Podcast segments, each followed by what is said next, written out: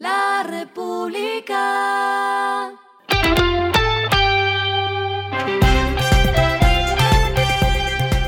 Al final de la jornada, esto es lo que debes saber sobre el comportamiento de los negocios, las finanzas y la economía. Las movidas de hoy fueron.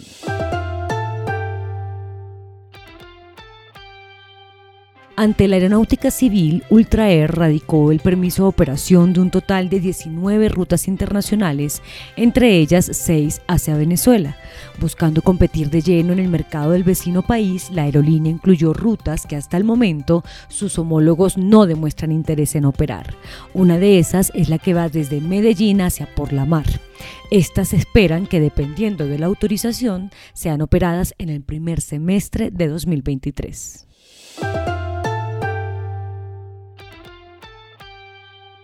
GoPass anunció que ahora cuenta con cobertura en todos los peajes de ida y regreso de la vía que conecta a Bogotá con los municipios de Chinauta, Melgar, Carmen de Apicalá y Girardot. Desde noviembre, todos los peajes del país deberán permitir recaudo electrónico a través de un TAC.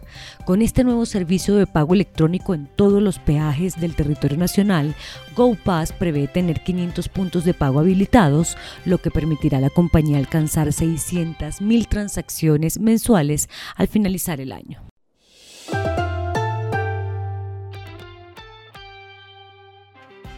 Protección, la administradora de fondos de pensiones y cesantías del Grupo Empresarial Antioqueño, anunció que la Asamblea de Accionistas aprobó el proyecto de decisión de la sociedad que se había anunciado este año. El propósito es crear una compañía aseguradora que ofrezca rentas vitalicias y seguros previsionales. Para ello se transferirá en bloque y sin disolverse parte de su patrimonio con el fin de crear la sociedad beneficiaria.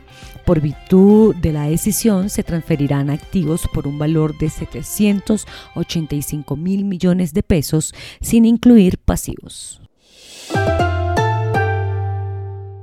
Lo que está pasando con su dinero.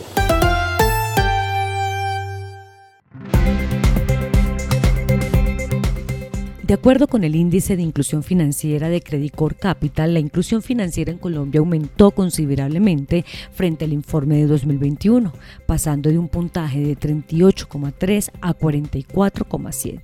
Panamá continúa liderando en el índice de inclusión con un puntaje de 56,4. Le sigue Chile con 52,3, Argentina con 49 puntos y Ecuador con 48,9 puntos.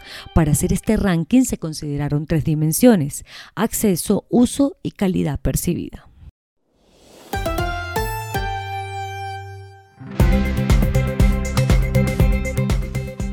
Los indicadores que debe tener en cuenta. El dólar cerró en 4.898,74 pesos, subió 79,32 pesos. El euro cerró en 4.856,61 pesos, subió 60,81 pesos.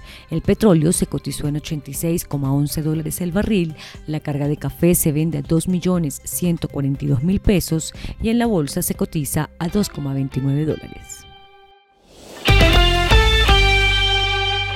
Lo clave en el día.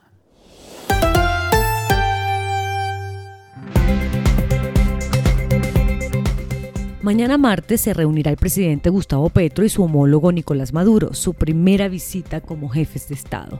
La Cancillería informó que Petro viajará hacia Caracas y sostendrá un almuerzo con el mandatario venezolano. Entre los temas a tratar están la relación bilateral entre ambos países, la reapertura de fronteras y el reingreso de Venezuela al sistema interamericano de derechos humanos.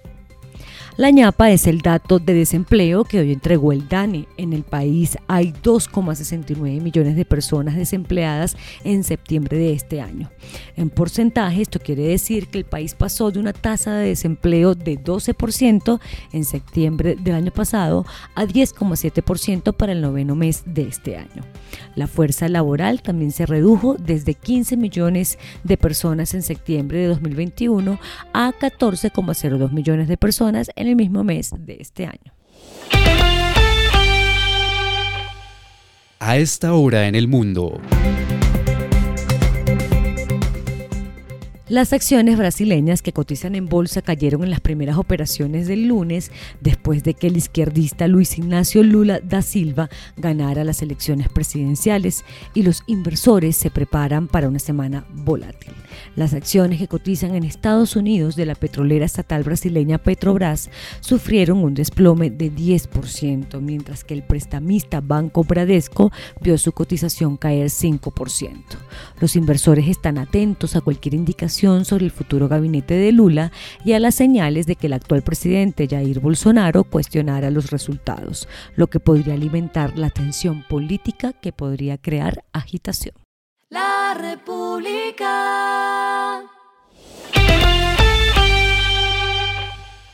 Y el respiro económico tiene que ver con este dato.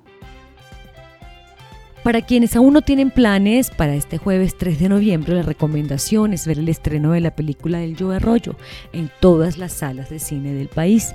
El rodaje se realizó en Bogotá, en donde se usaron como locaciones el Hotel de la Ópera, el Hotel y las residencias Tequendama. Asimismo, se construyó una casa estudio en la que se montaron más de 10 escenografías. El tema principal de esta película, Rebelión, dirigida por José Luis Rugeles, fue interpretado por Chuck Town República.